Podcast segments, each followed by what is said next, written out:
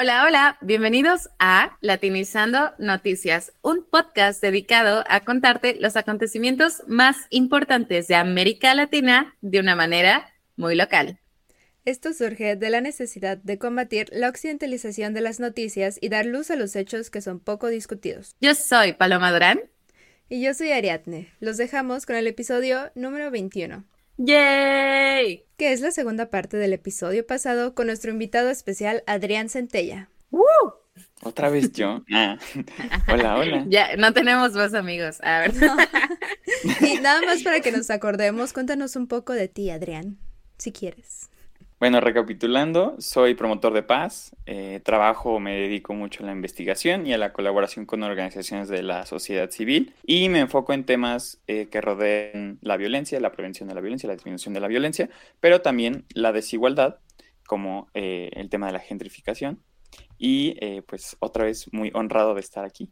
Yeah. El honor es nuestro. Ah. Exacto.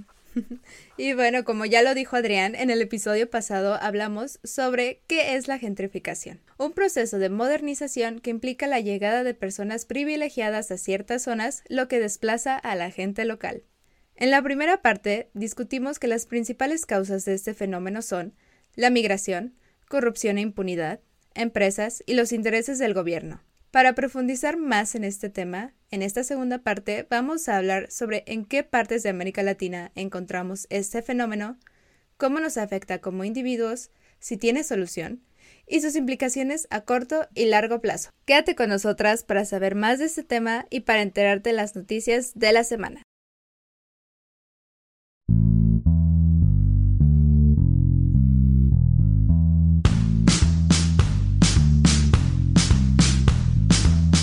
Y ahora vámonos a dónde estamos viendo este fenómeno de gentrificación.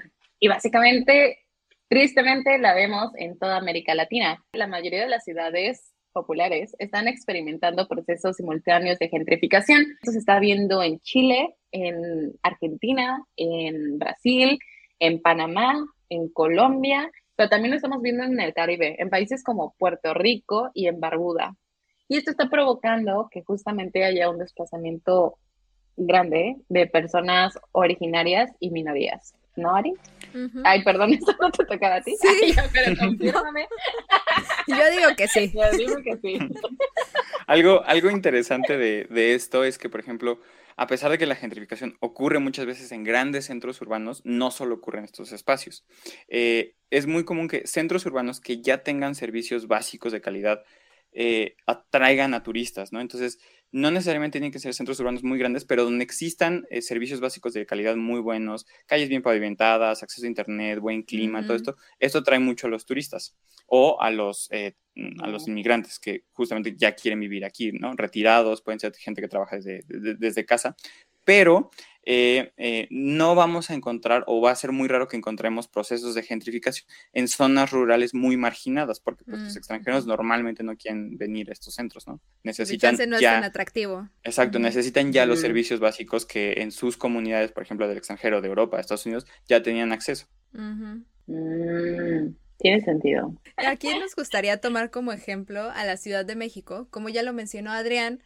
Han llegado personas extranjeras, estos llamados nómadas digitales, los que pueden trabajar online y tienen la flexibilidad, ¿no?, de trabajar desde cualquier parte del mundo. Y de acuerdo con los reportes, estos nómadas digitales se concentran en ciertas áreas, como la Condesa, Hipódromo, Escandón, la Roma, e incluso algo que me sorprendió, en la Doctores.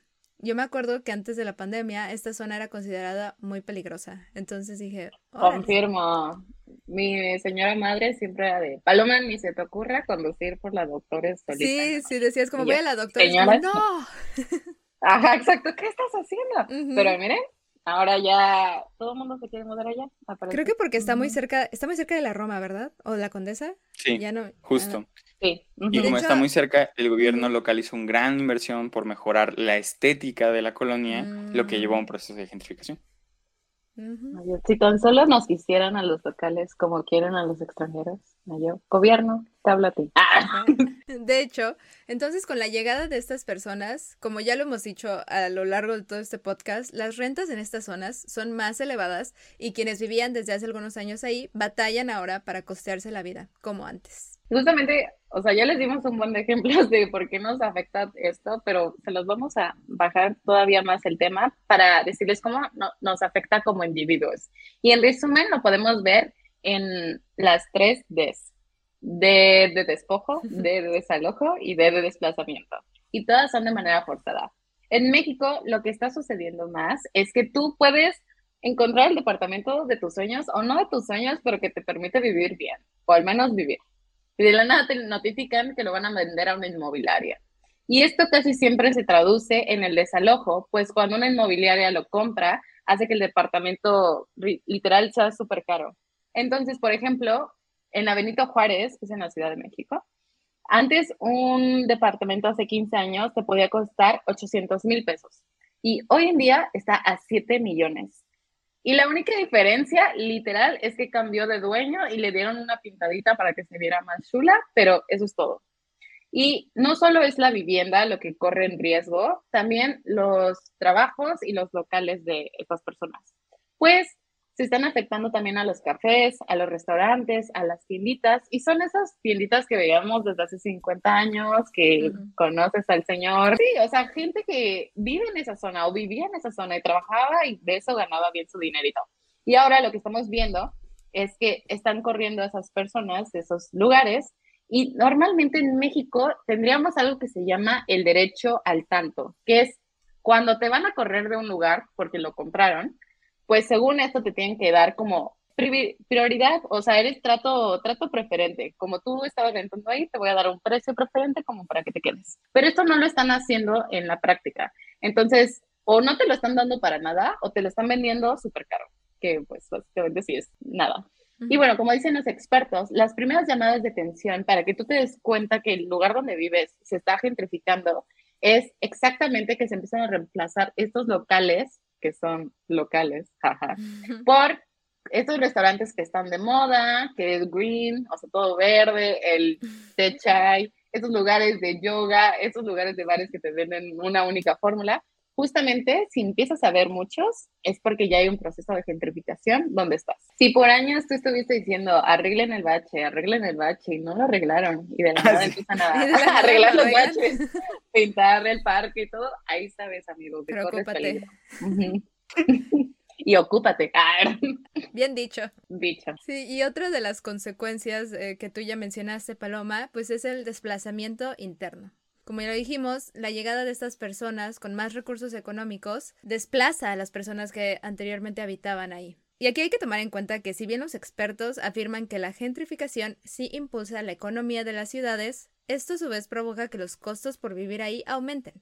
Y por ende, las personas, como ya lo dijimos, no pueden costear ni mantener su calidad de vida. Entonces se mudan a otros vecindarios y se van de las ciudades. Entonces aquí... Uh-huh. La ONU Habitat ha dicho que hay un intercambio entre las personas, lo cual puede provocar que una buena calidad de vida y espacio público exista solo en ciertos lugares centrales y privilegiados, y que las periferias u otros vecindarios sean olvidados. Según la ONU Habitat, esto es, y cito, un problema de exclusión, mala planeación, gobernanza y desigualdad que afecta a nuestras ciudades y a su población, especialmente a la más vulnerable. Justo, bien dicho, porque sí. Ah, nosotros estamos de acuerdo con la todo lo que decimos. Sí. Qué sorpresa.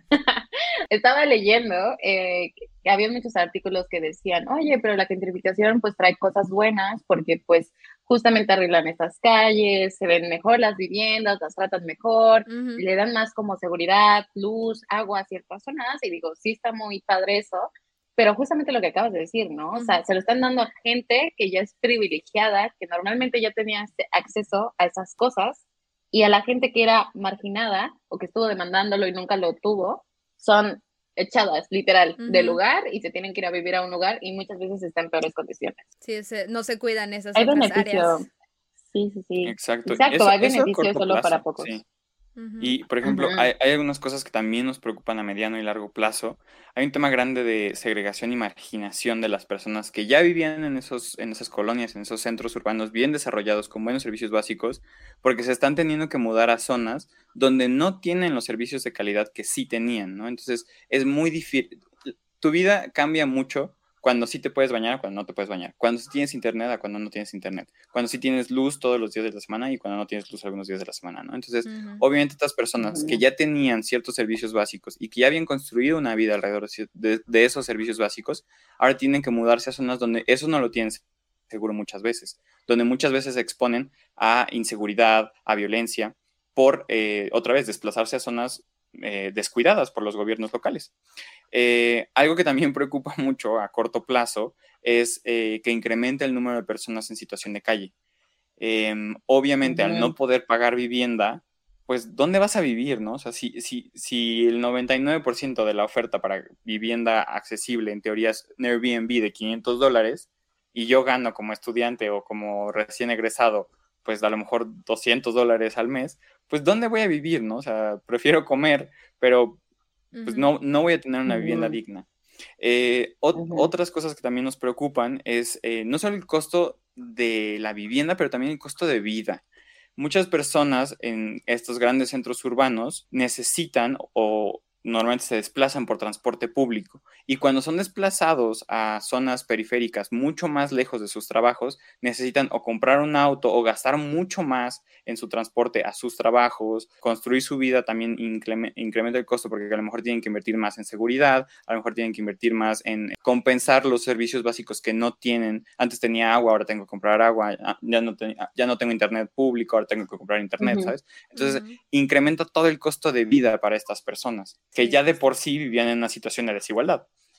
Y lo último uh-huh. que nos preocupa y a largo plazo es la pérdida de la cultura y del patrimonio, la posibilidad de construir patrimonio.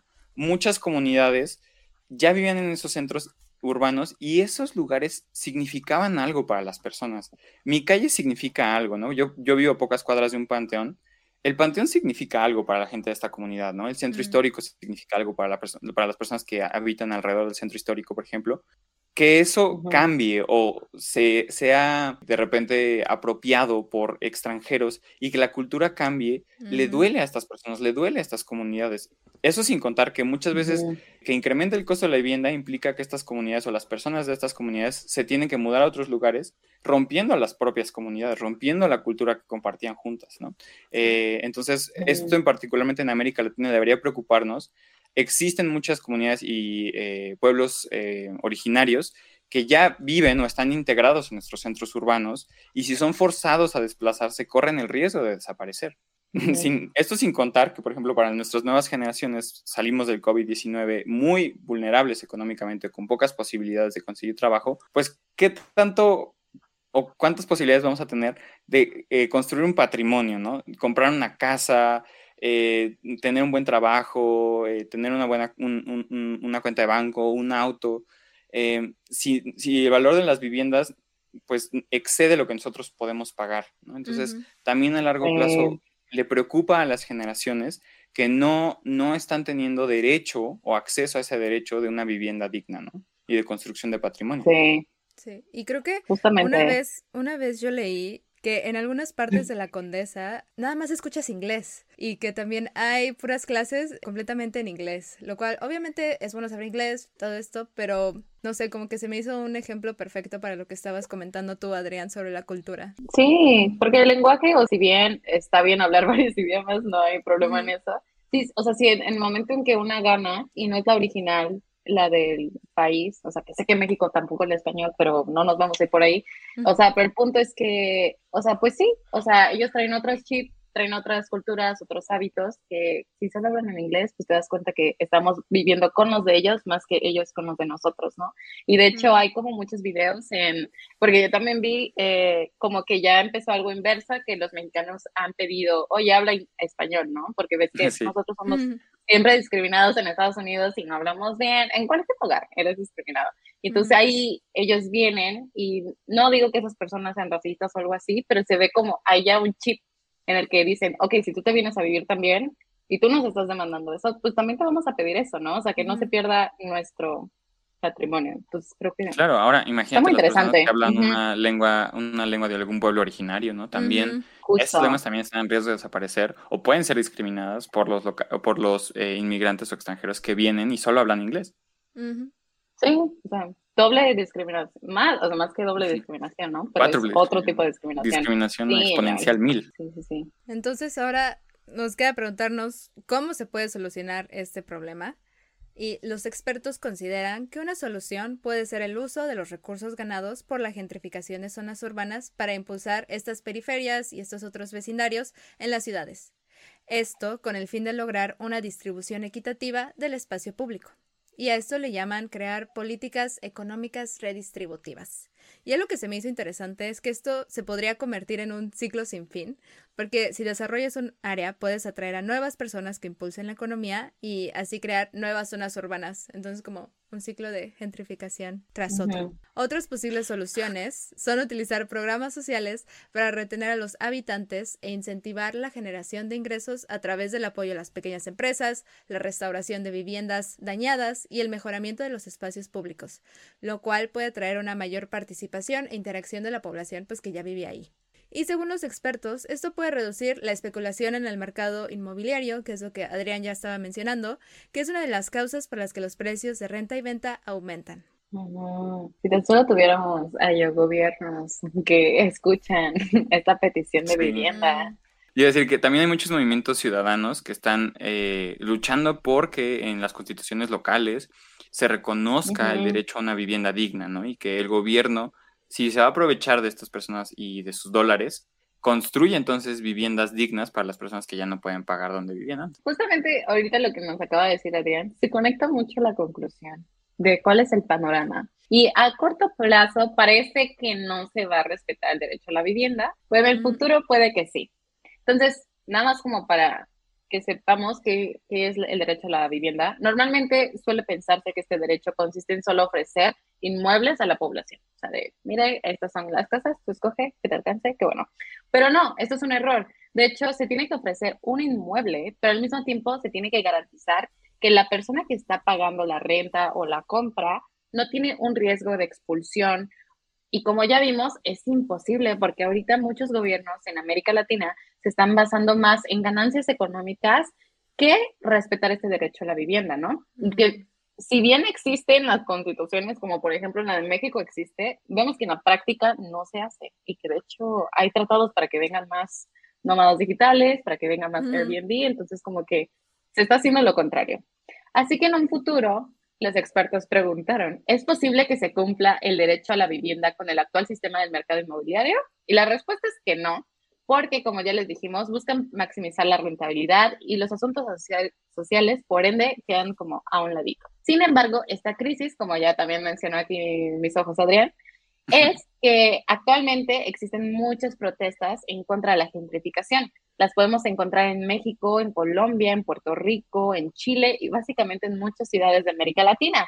Y algo muy padre que se me, se me hizo es que en México la consigna hacia la no gentrificación es no más gentrificación o habrá revolución o vivienda para vivir, no para invertir. Ay, yo, grandes rimas, sí. me gustaron. Uh-huh. Sí, me sí, gustaron, y aparte creo que justamente te dice, o sea, no más gentrificación o habrá revolución. O sea, esto va a seguir, las protestas van a continuar, las demandas van a continuar. Tiene que haber un y cambio. Y también estamos viendo, justo, y estamos viendo que este no es solo un problema que lo están diciendo las personas que habitan, también personas famosas y que por ende pueden llegar a más eh, personas con su mensaje, como lo bien es el reggaetonero Bad Bunny, que en su nuevo disco, de hecho, puso como un documental llamado Aquí vive gente, de veintitrés minutos, que cuenta el caso de gentrificación en Puerto Rico. Ah, órale, y de hecho ha sido aclamado internacionalmente. ¿Mandé? ¿Ya lo viste? Sí, sí, sí. Mm. Y, o sea, sí dije, ah, compones y también social. Dos puntos. Sí, no, o sea, creo que está muy padre que dijo, ¿sabes qué? Aquí está mi disco, pero también échate una conciencia acerca de la gente. Sí, qué bueno que utiliza su Entonces, plataforma, ¿no? Y su alcance. Exacto. Entonces vemos que justamente se está hablando de la gentrificación, más lo vemos en las noticias, más lo estamos viendo, lo estamos escuchando. Entonces puede haber un cambio de que llegue de esto. Aquí cabe mencionar que aquí hay un problema, porque si bien esto es un aspecto social, es como un problema social que nos está afectando a todos, ¿va? Entonces, en América Latina, la mayoría de los gobiernos son de izquierda, lo que quieren decir que les importa mucho cómo están los aspectos sociales. Por ende, por lógica, ellos deberían también ver este problema de vivienda como una prioridad. Sin embargo, como se los hemos dicho Ari y yo a través de nuestros episodios, cada izquierda es diferente, cada izquierda tiene sus propias prioridades. Entonces, puede ser que la vivienda vaya a ser prioridad para algunos, pero no para todos, pues cada país tiene sus problemas y hay algunos que tienen cosas más agudas, como la violencia, que tratados de paz, porque están eh, las guerrillas. Entonces, uh-huh. podemos ver que no va a ser como un efecto dominó, ¿no? De que si la gentrificación sí. mejora en México, va a mejorar en toda la región. No, va a depender de cada gobierno. Y además no hay que olvidar que la gentrificación realmente sí trae muchísimos recursos a la economía, ¿no? Entonces hace que la economía crezca. Entonces creo que por esa parte obviamente los gobiernos no quieren eliminarla o quitarla uh-huh. del todo, porque sería una gran pérdida. Claro, y, y además como que embellece el espacio público, ¿no? Uh-huh. Y incrementa los servicios básicos. O sea, en realidad aquí el problema de la gentrificación no es tanto que no traiga capital, sino que otra vez es, es o replica un, un modelo de acumulación, ¿no? Uh-huh. De acumulación o concentración de ese capital que no llega a las personas en situación de desigualdad, ¿no? Otra vez, como uh-huh. muchos de los problemas en América Latina, El, nuestro problema no es que venga ingreso, nuestro problema no es que vengan eh, extranjeros, nuestro problema es que vengan extranjeros a acumular riqueza, a aprovecharse de nuestros recursos naturales, de nuestros servicios básicos, y nosotros no vemos nada a cambio. Al contrario, mm. perdemos, por ejemplo, en este caso, nuestra vivienda, ¿no? Nuestra casa, nuestro patrimonio. Eh, uh-huh. Algo curioso o, o interesante es que la gentrificación es parte del proceso natural de las ciudades. Si, si entendemos a las ciudades como algo vivo, todas las ciudades pasan procesos de evolución, de transformación, es natural. Eh, el problema es cuando está ligado a este concepto de modernización que se olvida de las personas que necesitan eh, apoyo o que viven en situación de desigualdad. Y eso es lo que termina uh-huh. complicando todo, porque esta modernización, este proceso transforma- transformativo o, o de transformación moderno, muchas veces excluye a las personas que ya viven en situación de violencia, de desigualdad, de pobreza, de calle. Claro que sí, y creo que, o sea, justamente lo que dijiste, Adrián, de la modernidad, o sea, es que también hay que ver que México y muchos países de América Latina siguen el discurso de modernidad de Europa, ¿no? De que así Justo. se tienen que ver las ciudades, así se mm. tienen que ver las calles, así tiene que ser la gente, así tu trabajo tiene que ser. Y es como... no sé cuándo vamos a aprender que lo que le, cap- le cabe a uno no le va a caber a todos. Sí. Y es cosa de que justamente lo bajemos, lo analicemos, digamos, cómo nos podemos beneficiar de lo que funcionó allá. Nos funciona a nosotros bien, pero hay que hacer cambios, ¿no? O sea, porque, el, eh, o sea, sí que quiere una, una ciudad evolucionar, no está mal. Está mal que queramos evolucionar solo de una forma, que es la europea, cuando... No somos, no somos gente. No somos. Tenemos muchas cosas chidas, hay que aprovecharlas, hay que sentirnos orgullosos y justamente adaptarlas a nuestro contexto. Y ahora sí, nos vamos a lo que vinieron a este episodio, ah, a las noticias. La única la cosa que les interesa. Sí, sí, la verdad, a la única cosa que querían escuchar en todo el episodio, que son las noticias de la semana. Como primera noticia tenemos que la tasa de desempleo en Latinoamérica y el Caribe ha mejorado, sin embargo, no ha podido llegar a niveles previos a la pandemia. Entonces, Latinoamérica es una de las pocas regiones que de hecho ha logrado mejorar su t- situación después de la pandemia, junto a países como Europa y Asia, y eso lo ha posicionado mejor. Regiones, que... ¿no? ¿Mm? Sí. Regiones. Ah, ¿no? expuesta, expuesta. Sí, sí, sí. ¿Qué, exacto, qué países europeos y asiáticos?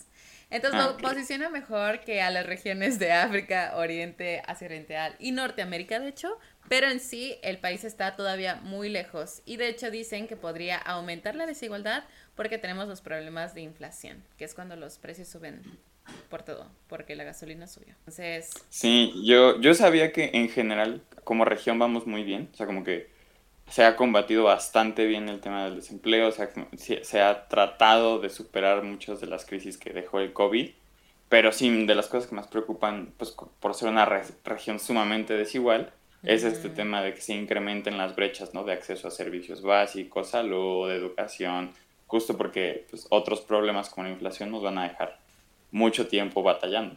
Justo. Más. O sea, fue el COVID y fue un guamazo y después es la inflación dando otro guamazo y denle un ratito a Latinoamérica para que se recupere. Porque no es, una, es una pelea de box y no vamos ganando. Pero estamos aguantando. Entonces, ah, está bien, sí. Mira, mira. Pero sí. Entonces, el, el panorama es que vamos bien como región, pero la vida nos está golpeando constantemente. Entonces no vamos tan bien como podríamos. Ok. Buena reflexión, me parece. Pasamos a la segunda noticia de esta semana. Lula Silva recibió a Nicolás Maduro en Brasilia. Eh, el encuentro se dio lugar el veintinueve de mayo, en, eh, en el que los mandatarios de Brasil y Venezuela se reunieron justo unos días antes de la cumbre o el encuentro de presidentes de América del Sur. Eh, Lula recibió a Maduro, eh, el presidente venezolano, luego de cuatro años de aislamiento diplomático, producto de la política exterior de Jair Bolsonaro. Recordemos, Jair Bolsonaro no era nada compa de, de Maduro. Y eh, esta es la primera visita de Maduro a Brasil desde dos mil quince, que fue en realidad cuando fue a la toma de protesta de Dilma Rousseff. Maduro mencionó que mi encuentro con el presidente Lula constituye un hecho histórico, trascendental y una victoria de la dignidad de nuestros pueblos. Y Lula lo reafirmó diciendo que este efectivamente fue un momento histórico. Creo que el interés detrás de esto es eh, apoyarnos como latinoamericanos o como por lo menos como sudamericanos. Justo. Y de hecho, ay, yo, acabas de hacer la perfecta intro a mi tercera noticia de la semana, que es justamente... ¿Esa coordinación? No fue planeada, amigos. Fue que los presidentes de América del Sur se han reunido en Brasil. El objetivo de la reunión era establecer esfuerzos de integración regional que anteriormente fracasaron, como también nos lo dijo Adrián en la, en la noticia pasada, porque Bolsonaro como que no estaba muy interesado en la región. Entonces, de hecho, Lula viene con unas ideas nuevas en las que justamente quiere unir a toda la, la región, quieren hacer una moneda única para América del Sur, y justamente creo que una cita muy buena que sacaron de esta cumbre fue que dijeron, queremos que nos dejen de ver como un patio trasero. Entonces, creo que si ven a ustedes a América, pues destaca América Latina, destaca México y Brasil. Pero realmente como que se olvida a veces de los demás países, y justamente Brasil, al ser la potencia de Sudamérica, pues quiere ayudar. Eso ha sido todo por hoy. Muchísimas gracias por escucharnos. Si les gustó este episodio, no se olviden de darnos like y compartir nuestro contenido. Si tienen algún comentario, alguna recomendación, queja, duda, no duden en contactarnos a través de nuestra red social en Instagram, que es arroba Latinizando Noticias. También nos pueden encontrar en nuestro Gmail, que es latinizando.noticias arroba gmail.com. A mí me pueden encontrar como mpalomadb en Instagram, y a Adrián Cilla. Bueno, yo estoy como Adrián Centella en todas las redes. No tengo todas las redes, pero si me encuentran en alguna, así estoy. Ay, te adivinan en cuál estoy. Adivinen en cuál estoy.